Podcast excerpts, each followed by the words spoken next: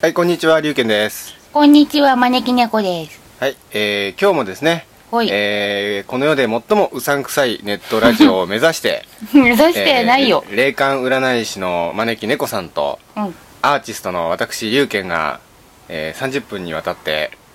ベラベラといろんなこと喋りますんで、いつも30分超えてるよ。えー、あの、たまに1時間になっておりますけれども、絶対さ、竜の好き嫌いが反映してるよね。好き嫌いじゃなくて先生がどれだけ無駄話したか無駄話なの話してると思うんですけどもでですね、はい先生今日はですね歴史シリーズ第4弾はい三国志編その他の巻ということで、うん。えーまあ今まで義語食とやってきたんですけれども、うん今日はですね、うんえー義語食どれにも属さない登場人物についてうん。お話ししたいと思うんですが、おいうんその前にですね、うんにゃははカフェのですね、うんコミュニティにですね、あのーなんと書き込みがありましたんで、おめでとそちらのお返事う。のよ方かったをですさせていねただ。きたあいりがとうごいますざいます。これはですね、えっ、と、レイさんの書き込みですね、うん。これはですね食編の感想です、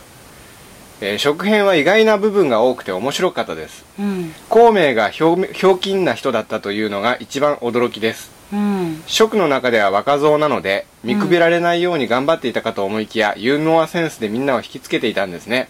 孔明先生のお笑いを聞いてみたかったというお笑い。ええまあ、いつも延長編集ありがとうございます、えー、いっそ生で聞きたいと思っているくらいなので長く聞かせていただけるのはとっても嬉しく思いますということなんですが、ははね、30分番組なのにいつも1時間とか三国シリーズの場合になっちゃうんですけど、うんまあ、喜んでる方もいるということですねそうなんだええというわけで本題に入りたいんですが、い。ほいほい。えーその他編というとですねもうこの人を話さないと始まらないという人がおります、うん。えー、董卓うん。この方ですね董卓うん。そもそもあの三国志というのはあのもともと漢王朝があったところに漢王朝が混乱して滅んでで3つの国が立つっていう話なんですねうん。でその漢王朝にとどめを刺した人物っていうのが何人かいるわけですよ、うん。そのまあ一番の中心人物ですねうん。ええ一応ですね漢王朝はですねうんこの頃ですね、非常に腐敗してまして、うん。あの宦官っていう人たちがいたんですよ、で宦官っていうのは結構あのーけ皇帝をたぶらかして権力握って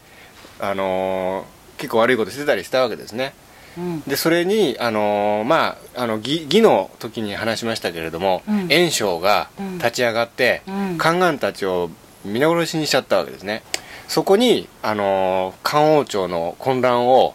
要するに収めるために地方の、あのー偉い人だった董卓が朝廷に乗り込んできて混乱を一気に鎮めて鎮めたついでになんとその朝廷を乗っ取っちゃったんですよ、おう。ええうん。つまりあの天下を散奪してしまったわけですね三奪ってまあ要するに分取っちゃったわけです天下を、であのー劉教っていうその皇帝がいたんですけれども皇帝というかまあ皇帝の息子ですね、うん。その息子を勝手に皇帝にしてしまってでその人のかまああのー一応はその皇帝を立てたんですけれども、うんもうほとんど政治はもう董卓の独裁政権で、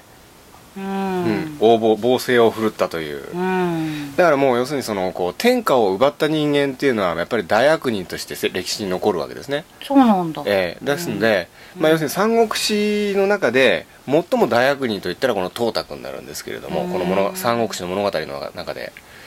どうですか先生の目から見てこの董卓という名前から浮かぶイメージでですねうん。董卓というのは本当に悪い人だったのかどうかとその先生のその歴史的知識全く なくまだ何度それを言うの、毎回毎回。いやそこが大事ですからそうそうなんだ霊感で、えーこの董卓という名前を見て浮かぶどうたくさん、はいなんか前回ぎあのちらっと董卓の名前が出た時に、うん先生がちょっと「あれその人悪い人なの?」みたいなことおっしゃったんで、う。ひょっとしたら悪い人じゃないかもしれなんいな全然悪い人じゃないよ。全然悪い人ではないうん。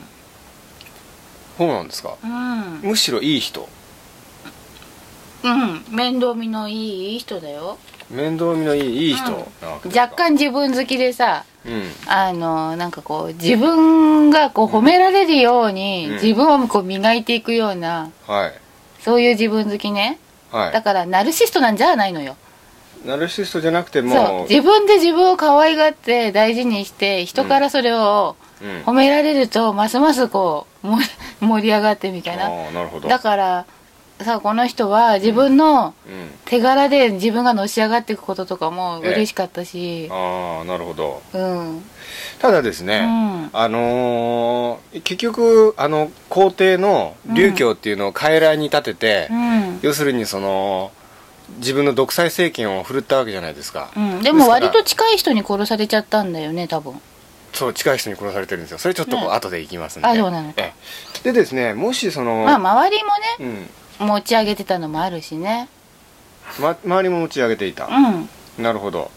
でおだてるとさね伸びる人なのよああなるほど、だから、ねうんまあ、確かにですねいろいろ実力はあったんですけど可愛い人、人だよねうんとね、え割とね困ってる人を見ると、ええ助けてあげたくなっちゃうような人でもあーあったのととえうん、あといろんな人の意見を全部取り入れてあげたいって思っちゃったりもしたりなんかしたのと、ええこうまとめる力があんまりなかったのよね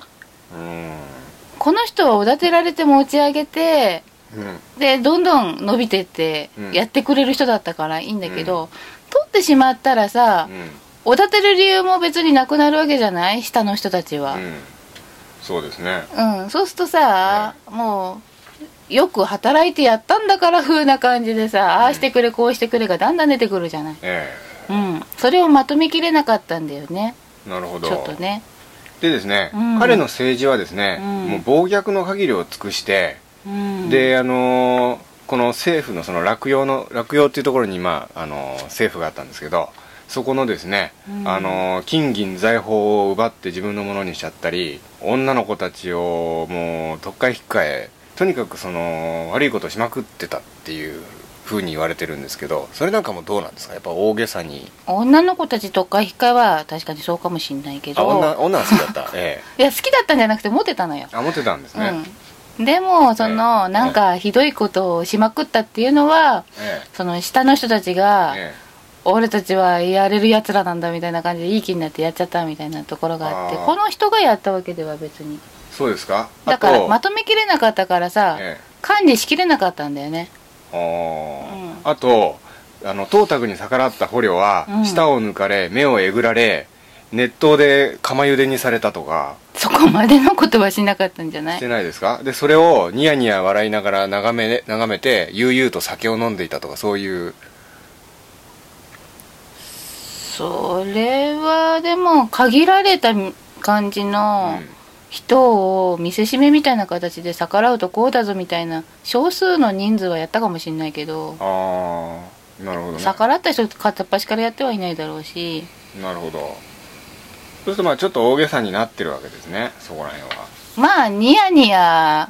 酒を飲んでたっていうのはまあ演出っていうかさ自なるほど、分うんオーラこういう男だぜみたいななるほどね例えばですね、うん彼があの非常に可愛がった部下でですね、うん王院っていう人もいるがいるんですよここの人ですね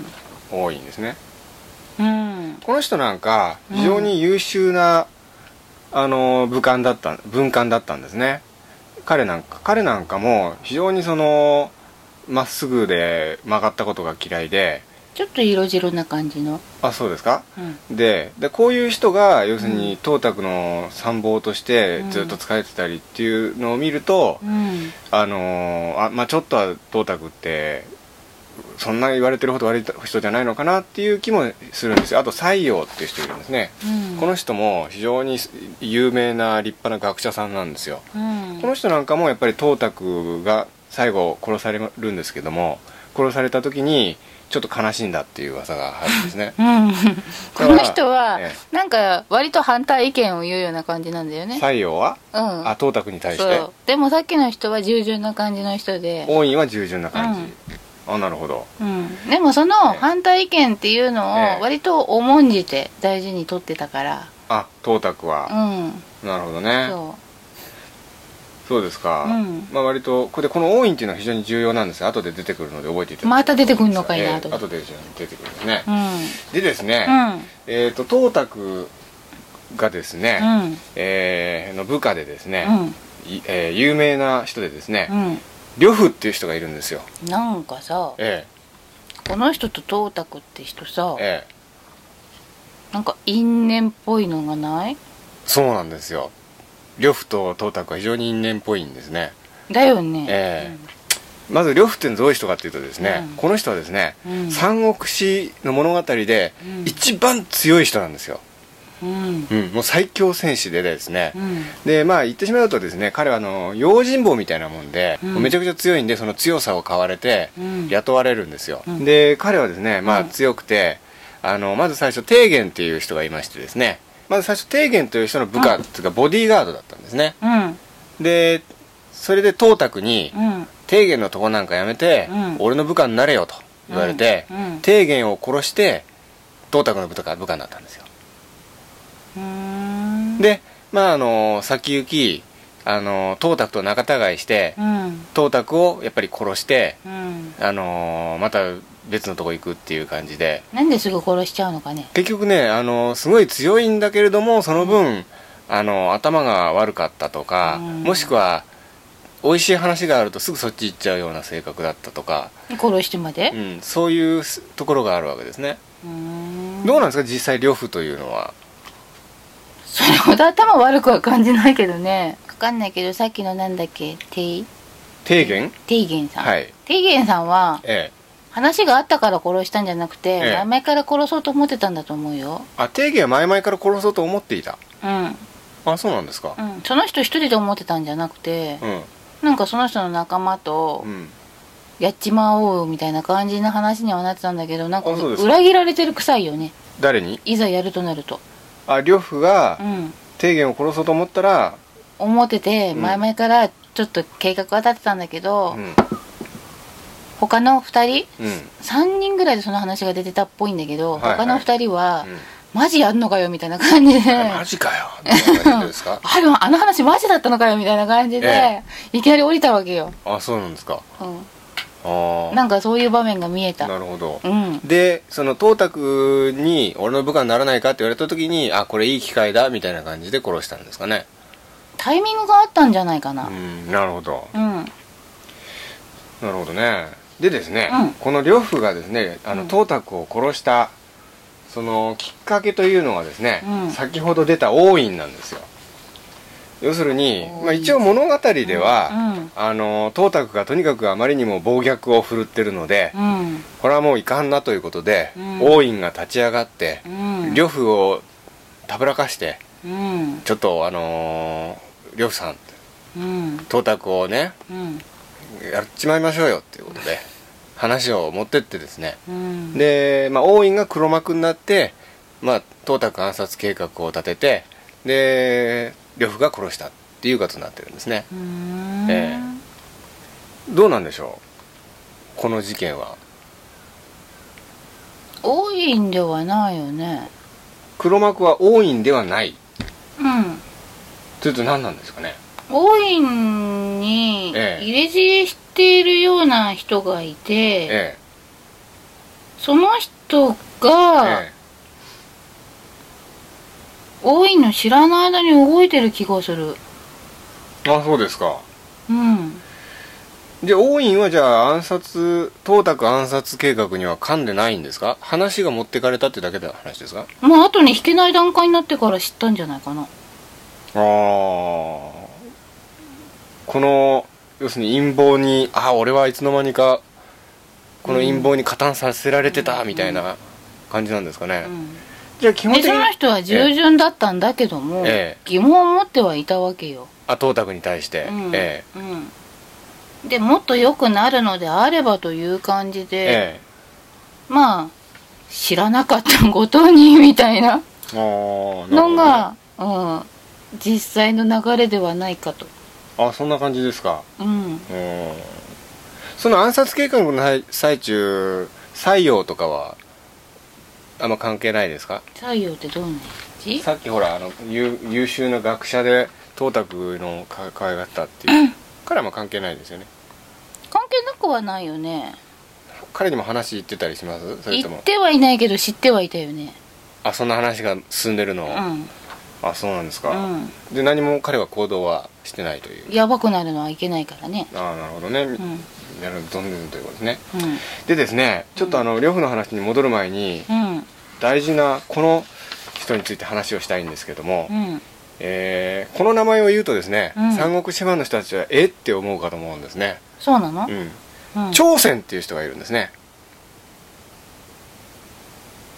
なんで絵なのなぜかというと架空の人物ですからこの人は、は朝鮮って言ったらえそれ架空の人物じゃないかと思うんでしょうけど、うんただですね、うんこの朝鮮に当たる人はいたわけですから、うん要するに、あのーこれはどういう人かというとですねうん董卓、の彼女だったんですようんところが呂布が董卓の女に手を出しちゃったんですね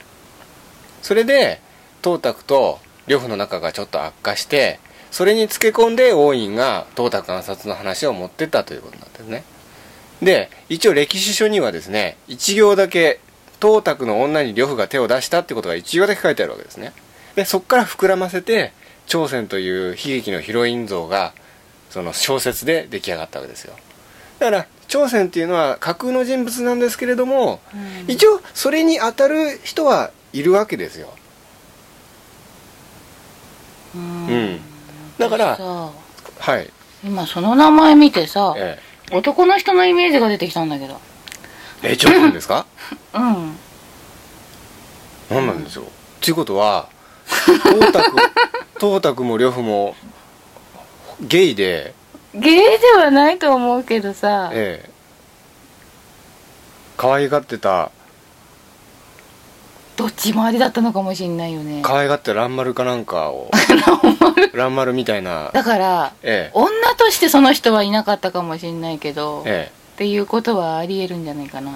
えでそれは要するに董卓と呂布の関係が悪化した原因になった人ってことですか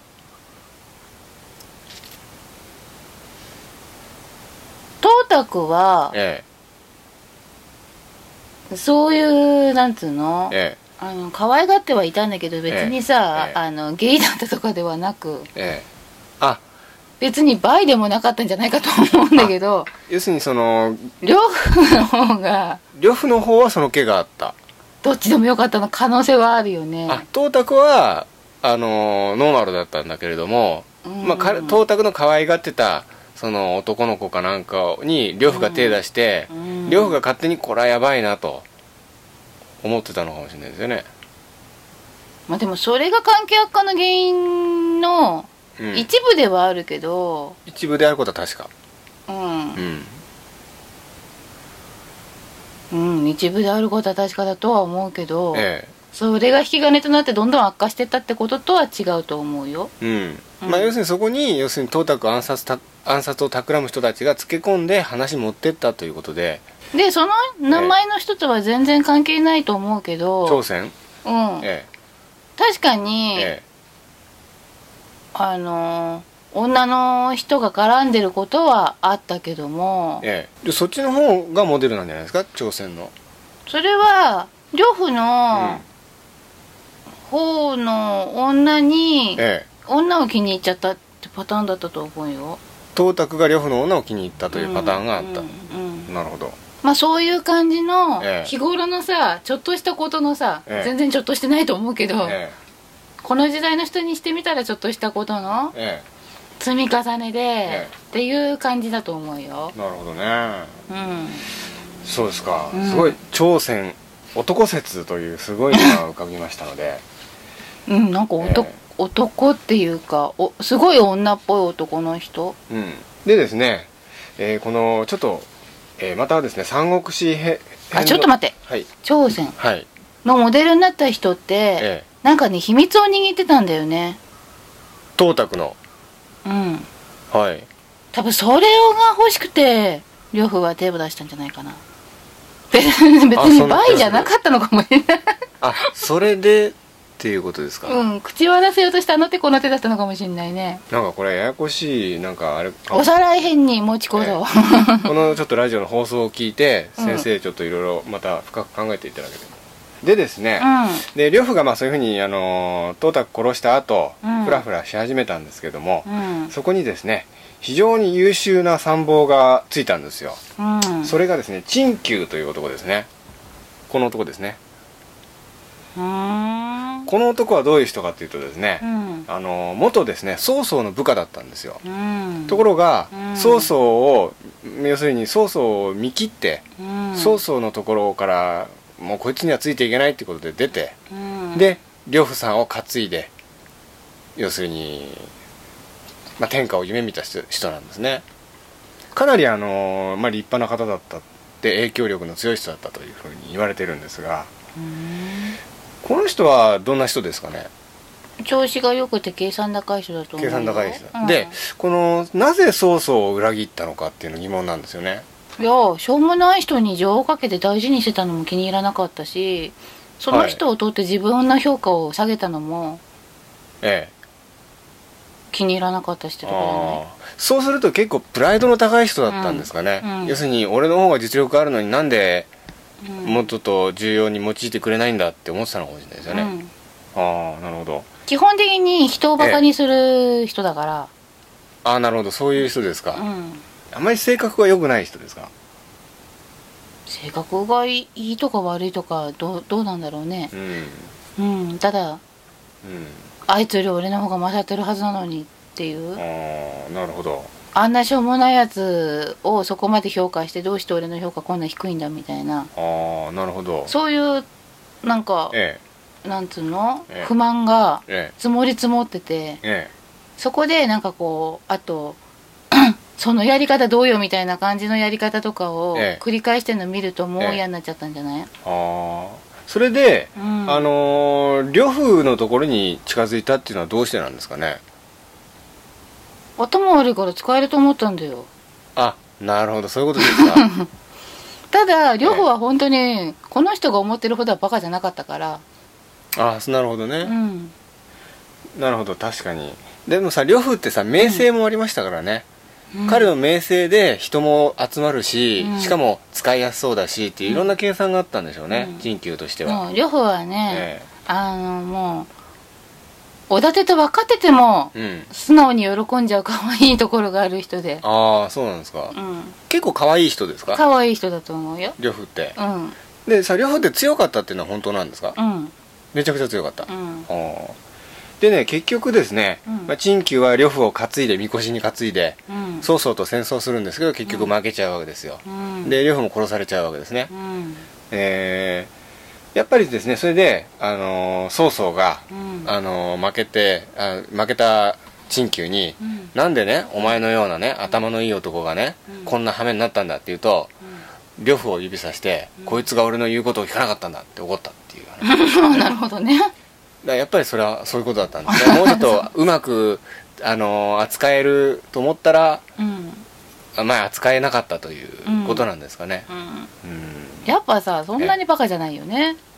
なるほどうんそうですかでです口ね車にホイホイ乗らないよねああなるほどねあとはですね、あのーちょっと素朴な疑問なんですけれども、ホイホイ先ほどほらあの董卓が勝手に皇帝に立てて、うん傀儡として、うんあのー使ってたあの劉教っていう皇帝がいるわけですようんうんでこの検定がまた不憫な方でですね、あのーそのままそれで、まあ、董卓殺されたじゃないですかでまた一人になったじゃないですか今度曹操がバーッと来て曹操がまたそいつを要するにあのーみこしに担いじゃって曹操の傀儡になっちゃったんです よなんと気の毒な要するにでも検定ってまあ要するに流教ってまあ傀儡人生なんですね、かわいそうにでね、うんあのふと僕素朴な疑問は、うんあの流教としてはうんどっちが好きだったのかなと思いましてああ要するに、まあ、歴史的に言ったらもう董卓は大悪人だけど、うん曹操は英雄じゃないですか、どっちが好きだったってどっちも好きだったとは思うけどねあ好きだったとりあえずは、う両方ともんどっちもね、ええあのー優しくは接してたよねあ両方とも、ほうんだけどええ董卓、って人の方は、ええあのーなんかお世話係みたいな人たちに任せてることが多くって、えあんまり顔見せしなかったから、え好きとか嫌いとかの判断以前によく知らないっていうえああで曹操は結構顔見せてたうんああなるほどちょっと昨日そういう運命的な感じの人生になっちゃってるのがかわいそうに見えちゃったのか、ええちょっと構ってあげてた感じがするからあそうですかどちらかといったらそっちの方が構ってもらえた分好きだったかもしんないねあそうですかうんじゃあですね、うんとりあえずあのそこら辺で休憩に入りましてですねほいほい後半行きたいと思いますほーい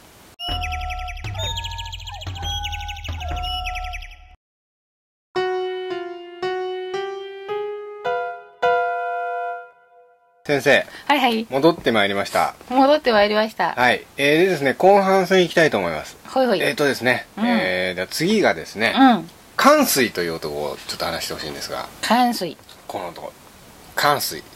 うん出ました、うん関水出ましたって知らこねの人はですね、うん素晴らしい人なんですよえそうなのかまあ要するに西の暴れん坊ですねこの人はですうね、んなんとですね、うん32年間にわたってうん暴れ続けたという男ですね、要するにでこの人の面白いところがですね、あの暴れてるだいあ時にですうんね、必ずですね、うんトップを自分以外の人に立てるんですよ、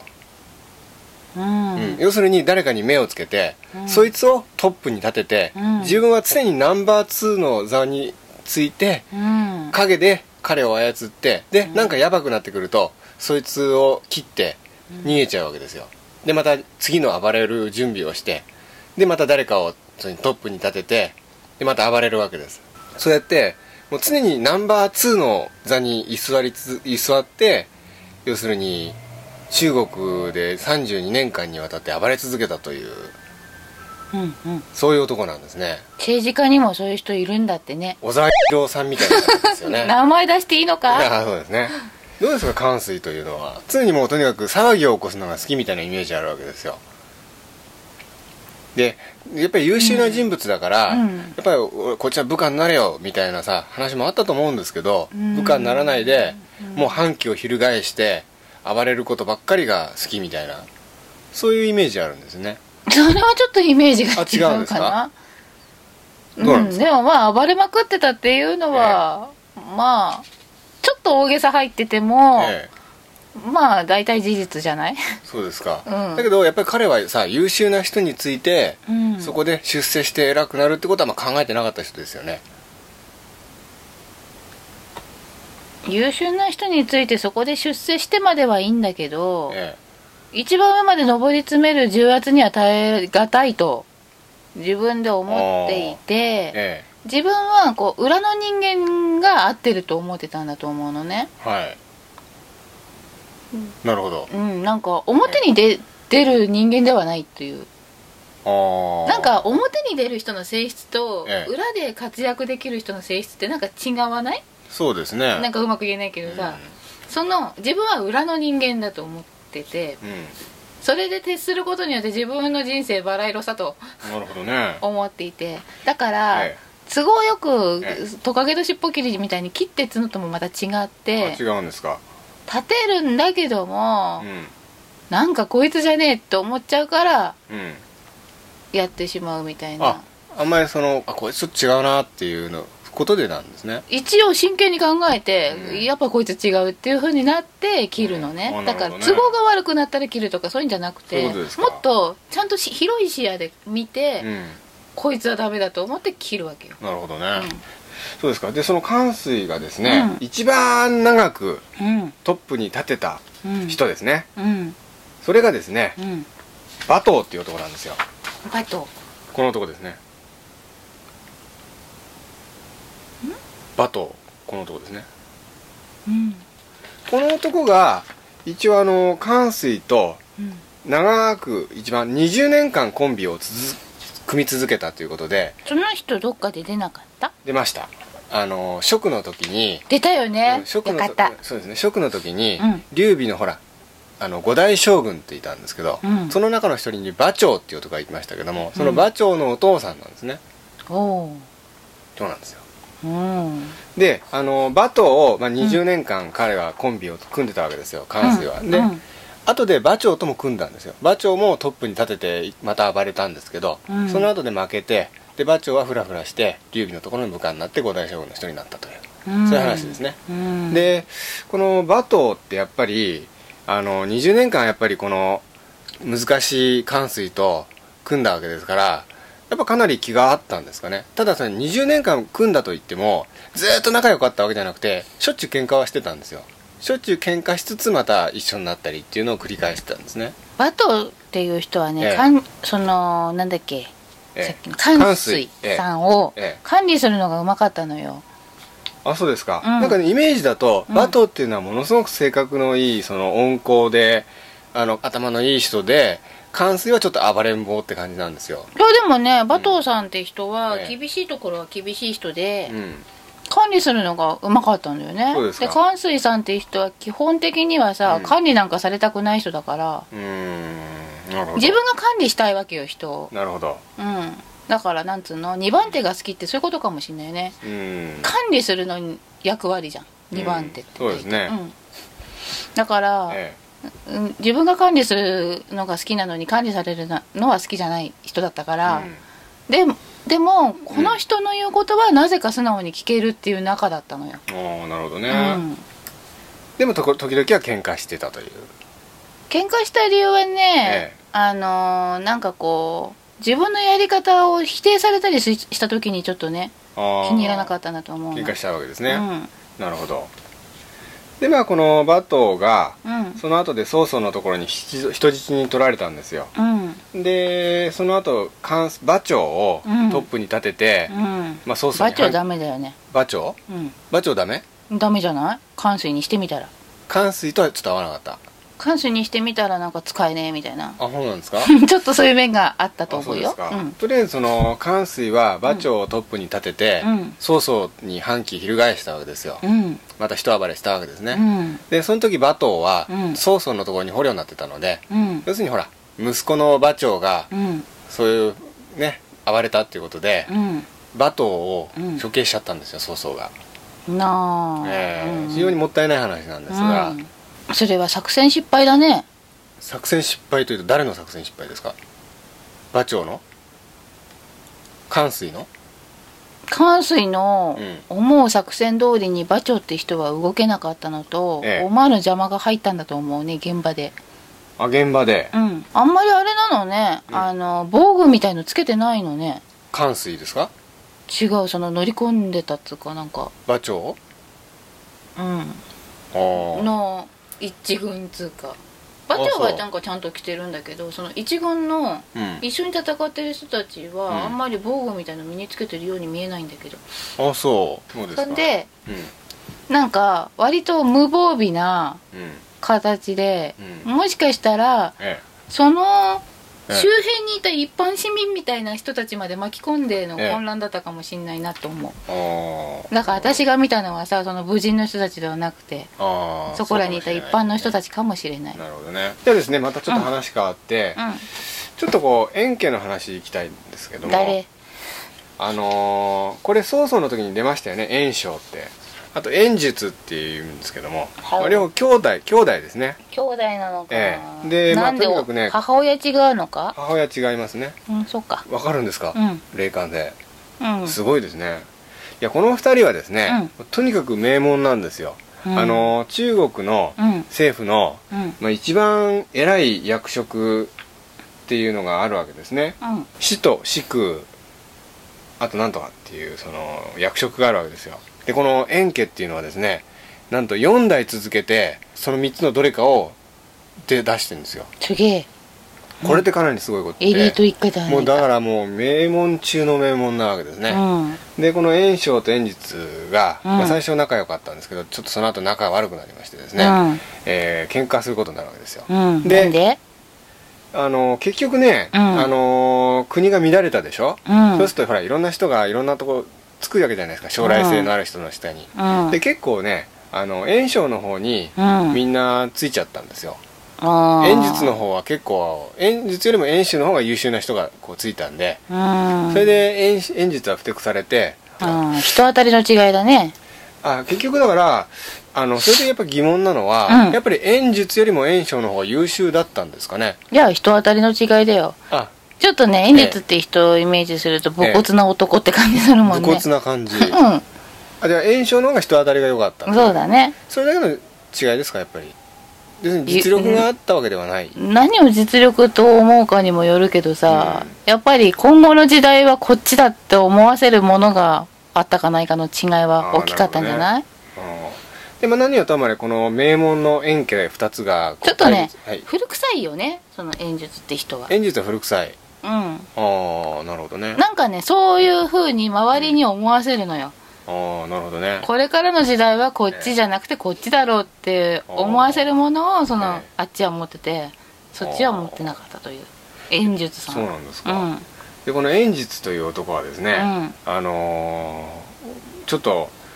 それでまあふてくされたかどうからかどうかわからないんですけどん ふてくされはしないだろうけどね勝手に皇帝名乗っちゃったんですよこの人ははあまたやっちゃった俺は皇帝だっていうふうにもう勝手に名乗っちゃって、うんお家を始めちゃった人なんですね、そうなんだすごいな、ええまだ南北朝みたいじゃないかそう半分半分も中国征服してないのにだって、うん曹操なんかは、うんほとんど中国を征服したけどまだ皇帝名乗らなくて、うん彼が死んだ後に息子がやっと皇帝名乗ったぐらいなんですけど、うん彼はもう半分もこう、ね、中国征服してないのにもう皇帝名乗っちゃったっていうぐらいここまであの請求な人見たことないんです けど、やっぱりそれはどうなんですかやっぱりあのーちょっともうあのー炎症の方が優秀な人ついてるからもう名前で対抗するしかないぐらいに思ったんですかねやっぱりいや普通に名乗ったもん勝ちと思ったんだだけどそれってあんま頭のいいことじゃないですよ ねそうだね、うんなんか焦ったんだろうね焦ったんですかねやっぱりうんうんでですね、うん結局あのーまあ演術炎症で、うん中国は演術派と炎症派に分かれるんですよ、うん例えば曹操は炎症派で孫権は演術派、うんで劉備はあっち行ったりこっち行ったりですね、うんうんで結局演術と、うんあ袁紹とうん曹操の連合軍でうん演術を破って、うんであの演術今度袁紹と曹操の二大勢力に上るっていうのがまあ流れなんですけれども、うんもうね袁紹の方が圧倒的に強かったんですよその頃は。うんうんであのー慎重にやれば袁紹は絶対勝てたはずなんですね。うんところが袁紹は何十万の大軍勢率いてうん曹操を攻めたんですよ、うんそれでコロッと負けちゃったんですねそれももう部下たちがみんな反対するんですよそんなね大軍勢ずらずら引き連れてね、うん攻めなくても,うんも、もっとこう慎重に戦っていればね勝てますよって、うんそれがもう袁紹っていうのはもう本当にこんな感じの男ですからこんな感じっていうかそのもうプライドが高くて、うんもうあのやるぜっていうタイプの人ですからもうあんなものは虫けらのようにひねつぶりしてくれるわっていうような感じで大軍勢率いてうおーっと攻めてそれで曹操の作戦に負けちゃうわけですねいやそうそう怖がってたと思うよ相当曹操を怖がっていたうんあーじゃあ結局曹操と袁紹って幼馴染だから、認めてって昔から結構実力を分かってたんですかね恐れてた気がするだから 焦ってぶっ壊そうぶっ殺そうと、だからあのさうんあの数で勝負だと思っちゃったんじゃないのかなああそうなんですかねそれでいてさっきほら言ったあの呂布いるじゃないですかうん呂布をとね戦争してたことがあったんですよ曹操が、うんで呂布と戦争してる時に、うんあの今のうちにね、うんあの曹操が不在の曹操のところをうん攻めたら、うんあの勝てますよって言ったのにうん袁紹、はうん断ったんですよ、うんうん、いやいやこれは曹操の罠だからみたいな感じでで曹操、でその曹操は曹操で部下に言われたんですよ、うんねそんなあの今からり呂布を攻めてねあのその間にねうん袁紹、がおと襲ってきたら、うんひとたまりもないですよってうん言って部下が言ったんだけど、曹操は「いやいや袁紹はあの腰の重い男だから大丈夫だよ」って言って、 あの本当大丈夫だったっていううんどうなんですかうんつまりさあの袁紹はそれだけ曹操を恐れてて慎重になりすぎててで曹操は曹操で頭が良くて上手だからそんな袁紹の性格をよく知ってたから安心して両方攻めたってそういう感じなんですかねうん腰が重いっつうより腰が引けてると思ってたと思うよああなるほどねうんうんこのチャンスを生かせないのが袁紹という男だみたいなそんな風に思ってたんですかねうーんここを深読みしてう余計な考えを入れてええ動かないのがあいつだと思ってたんじゃないかな、んなるほどねいるじゃないないそういう人ってなるほどねチャンスなのにまごまごしてるようなあ人ーこんなうまい話があるものかとさなぜかそうです躊よね躇しちゃう人っているじゃんいやでもそれって結構捜査にしたらすごい冒険ですよねそれでも万が一お襲ってきたら大変じゃないですか それはだってそうそうって人を見抜く目があるものあそ長年の付き合いとなったらもうなるほどね全て知ったも同じでしょう、うん、でですね、うんそんな感じでまあ袁紹は優秀な部下がいたんだけどその部下たちを使い切れずにううん負けてしまうわけですけれどうも、ん例えばねこの伝坊っていう人とかソジュっていう人とか、うんここら辺なんかもね大変優秀な部下だったそうなんですけど袁紹は使い切れなかったと言われてるんですねソジュって人はおじいさんいやおじいさんじゃないですかねこの人なんかもね相当実力がある優秀な部下だったらしいんですけど「うん殿こうしましょう」っつっても袁紹はいやいや俺の言う通りにやるみたいなね考えが年寄り臭くていいついてきなかったんだと思うよ、年寄り臭くて袁紹はついていけなかった、うんあ、本当ですか電報はどうですか電報はこの人のは確実すぎて、うんうん、なんかこうもたついた感じに思えたんじゃないかなあじゃあさソジュは聞かなくて正解だったんですかどっちも取り入れて自分の中で、うん自分の意見も入れてうまくや作戦立てていけば一番良かったんじゃない、ああなるほどねでですね、うんあともう一人巨友っていう部下がいたんですよ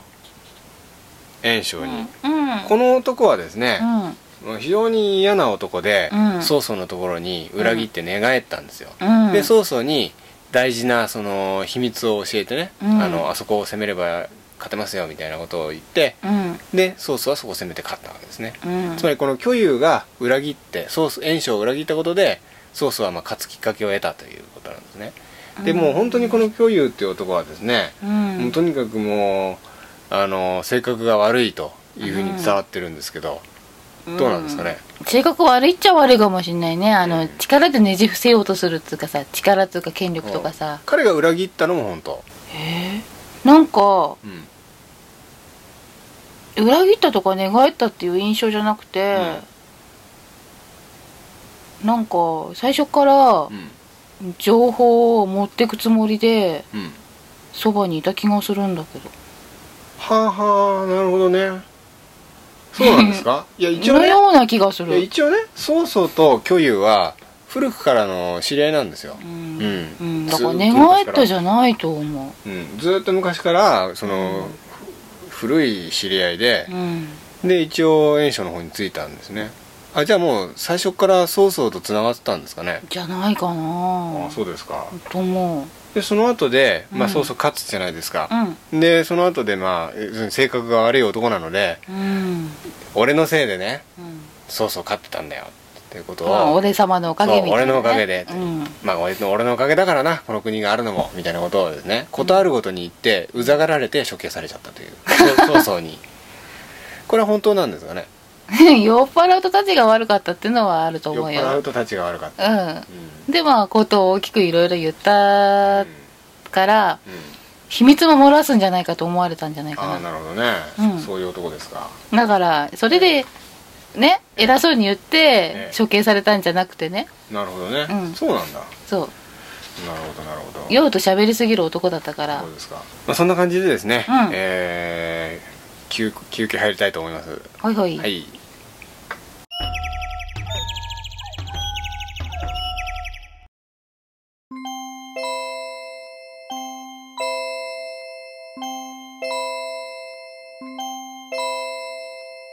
えー先生はいはい今日はですね、うんえー三国志編の、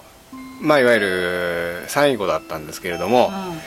えーやっと終わったという感想以外に感想 はありうんますかえおさらい編もするんでしょおさらい編ありますけどね、うんえうん感想ーね、えなんかねえ、えあのあれだよねーえすごく性格が悪いとかええ頭悪いとかって、ーえなんで後付けのそういう話の方がさーえ有名になっちゃうんだろうねーあー気になるよねそういうのそうです、ね、中国人って言いたい放題なのかなそういう民族なのかしらねどうなんでしょうでも尾ひれがまあつくのはつけるのうまい民族ですけどね中国人は、うんまあでも今日はですね朝鮮男説という驚異的な説も出ましたし、えそこはカットじゃないのそこはいいんじゃないですかあやりましょそうなのええまあ、そんな感じでですね、うんえー次回おさらい編ですので、うんあのおさらい編はですね、うんえー招き猫さんが、うんあのこれまでの放送を聞いて、うんあの新たに頭に浮かんだ追加情報というのがあるので、そういうのをお話しするのと、うんそれから、えーこれを聞いてる読者の皆様のうんあのご意見とか、うんそういうのも合わせて募集したいなとうん思いますんで、うんうん意見いっぱいくださいそしたら喋んなくてそう済むでもすんねねえーまあそういうことで、うんあのー次回までにうん全部の放送を聞いといていただければと思いますんで、うんうんはい、あのメモ帳片手に、うんはいはというわけで、えーまたこのえー次回こ の地球のどこかでお会いいたしましょういどこで会うんだよさよならバイなら